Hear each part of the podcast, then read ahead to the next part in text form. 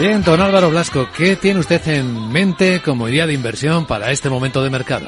Bueno, pues eh, me he ido a un clásico que es Acerinox, que ha sido un valor eh, extremadamente volátil este ejercicio, pero que pensamos eh, que de cara al futuro pues tiene las suficientes recomendaciones y la suficiente solidez eh, pues para hacerlo bastante bien y tener subidas significativas ¿no?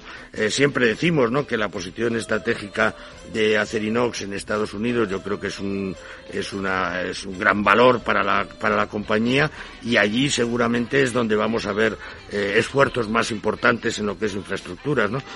También es verdad que todavía le pueden perjudicar, los costes de la energía eh, que no descartamos ¿no? que en momentos puntuales del próximo trimestre pues puedan subir con cierta fuerza, pero aún así apostaríamos por Acerinox.